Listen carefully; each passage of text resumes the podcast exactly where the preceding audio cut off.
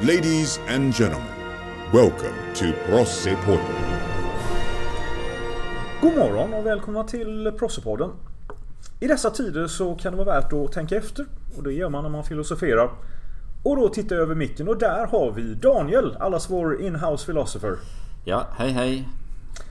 Och då är frågan, när man som individ, skola, samhälle, värld ställs inför sådana här saker som då händer i form av virus och eh, nedstängningar och annat. Hur kan man tänka som filosof då? Eh, ja, det första som eh, man eh, tänker på eh, är ju rent eh, etiskt och eh, moralfilosofiskt. Och eh, på vilka etiska grunder vi, vi stänger ner hela samhällen som till exempel New York. Och, och ekonomin går åt skogen och vi får massarbetslöshet och recession och, och sådär för att krasst sagt rädda ett gäng eh, åldringar som ändå skulle dö. Eh, så att säga. Ehm, och just nu håller jag i mina kurser eller har precis avslutat men vi har ju pratat mycket om moralfilosofi och framförallt då utilitarismen och, och största möjliga lycka till största möjliga antal. Och eh, diskuterat lite, är det verkligen största möjliga lycka till största möjliga antal det som vi sysslar med nu? Eller är det någonting annat som ligger bakom att det faktiskt är viktigare att rädda liv och kosta vad det kostar vill? Mm. Och då kan man tänka sig att det här ger ju en bakgrund, en fond till diskussionerna. Att, eh, jag kan tänka mig att det beror på ifall man kanske som elev eller till och med lärare, man kanske har någon närstående. Ja. Eh, och beroende på hur det då, man inser att eh, det här är inte ett abstrakt resonemang utan man ser verkligen runt omkring sig i samhället. Och sen kanske man liksom då ser på ett eget plan att det är ju tillfälle i undervisningen att verkligen kunna utgå från ett konkret fall. Ja, nej det är jätteskönt och många elever har ju väldigt många vettiga tankar eh, i de här situationerna.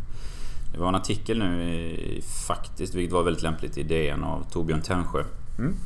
Som är en väldigt känd utilitarist i, i Sverige som diskuterade huruvida vi skulle prioritera de unga, eller han tyckte att vi skulle prioritera de unga eh, inom vården. Liksom före de gamla. För att vi har inte riktigt den lagstiftningen i Sverige utan vi går mer på det de kallar för biologisk ålder. Mm. Um, så den har vi tagit upp. Den är ju väldigt... Uh, han är ju spetsig, Torbjörn Tännsjö. Han tycker alltid vi ska maximera lyckan uh, i samhället. Och då, på något sätt ska vi alltid prioritera de som är yngre. Mm. Men om man nu tänker utifrån hur man förhåller sig till det här på ett personligt plan. Jag vet inte om det är läge att ta upp sådana grejer som stoicism. Det här med långsiktighet och annat. Ja, stoicismen är ju... kan man ju...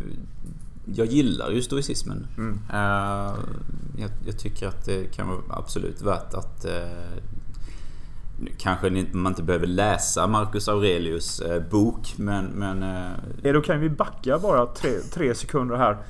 Vad är en kort definition på stoicism? En väldigt kort definition på stoicismen är väl försök att inte påverka...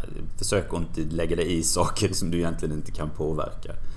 Eh, skulle jag nog säga. Mm. För en kort beskrivning. Eh, Också lite det här kanske då att acceptera saker och ting för vad det är. Precis. Ja. Eh, det är en väldigt bra filosofisk skola för personer med kontrollbehov. Mm.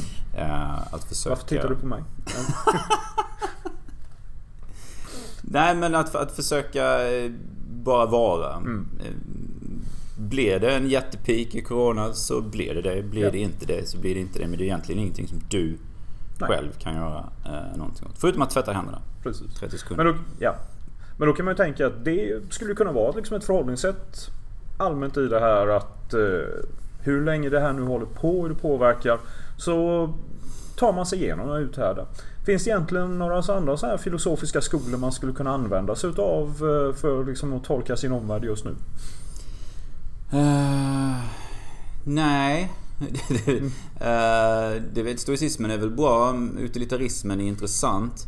Jag tror det kan vara uh, värt att reflektera lite över kanske libertarianismen. Det vill säga för det är ju många stater uh, och regimer som, som kränker människors individuella friheter ja, på, på väldigt liksom grova sätt nu. Mm. Och bara för att då, som vi var inne på tidigare, liksom se till så att vi räddar Greta mm. eh, 87. Alltså hur långt tycker man själv att det är värt att gå? Alltså, vad är mina friheter värda för att jag ska så att säga eh, rädda någon annan? Mm. Det här klassiska att den som är beredd att ge upp lite frihet för att vinna mycket säkerhet förtjänar ingenting utav det. Nej. Nej. Så, men det är då kan man tänka en annan sån här kanske liksom bara halvfilosofisk inställning som eh, dock inte har så mycket framför sig. Det är väl hedonism. Det här med att försöka leva ut allting och vara så lycklig som möjligt nu. Det känns som det inte riktigt är den eh, spelplanen framför oss. Nej, fast jag skulle ändå vilja... Här skulle jag vilja lyfta Epikuros. Ja. Eh, det vill säga grundaren till hedonismen. Preaching to the choir. Yes. Han, han var ju faktiskt rätt mycket för stilla njutning. Att livet är liksom stilla njutning. Och, var väldigt mycket emot sådana grejer som frosserier och, och konsumism. Och, ehm, och den kan man väl ta till sig. Mm. Eh, ta en bra promenad på, på stranden. Mm. Eh, ring dina vänner. Eh, hitta din inre lycka kanske. Ja. Snarare. Eh, nu när allt annat utanför inte är så, så möjligt. Ja, jag såg en intervju med han som var tidigare då eh, Surgeon General, det vill säga överläkare i amerikanska eh, militär, amerikanska militären.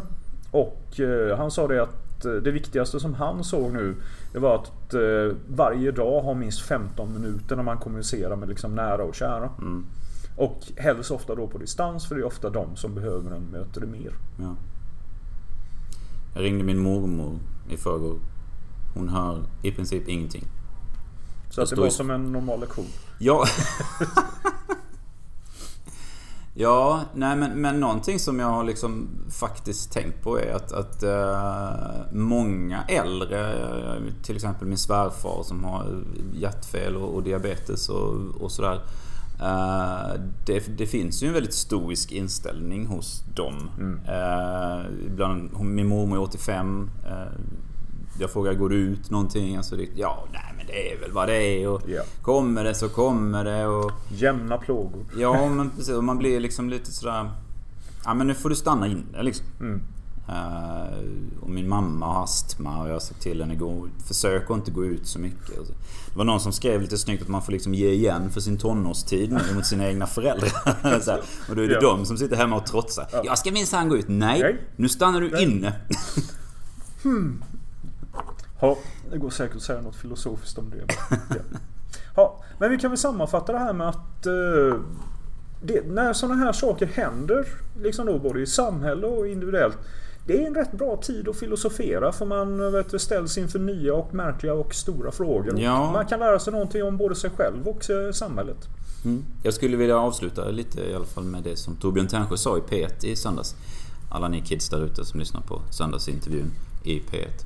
Ehm, han sa ju det, alltså vi filosofer har oftast massa konstiga exempel och dilemman och sådär på saker som man tänker sig aldrig ska hända. Men nu händer det faktiskt rätt mycket konstiga saker som kan vara värt att liksom reflektera ett varv extra.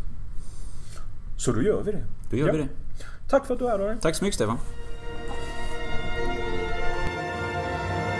This has been another episode of Prosse Portman.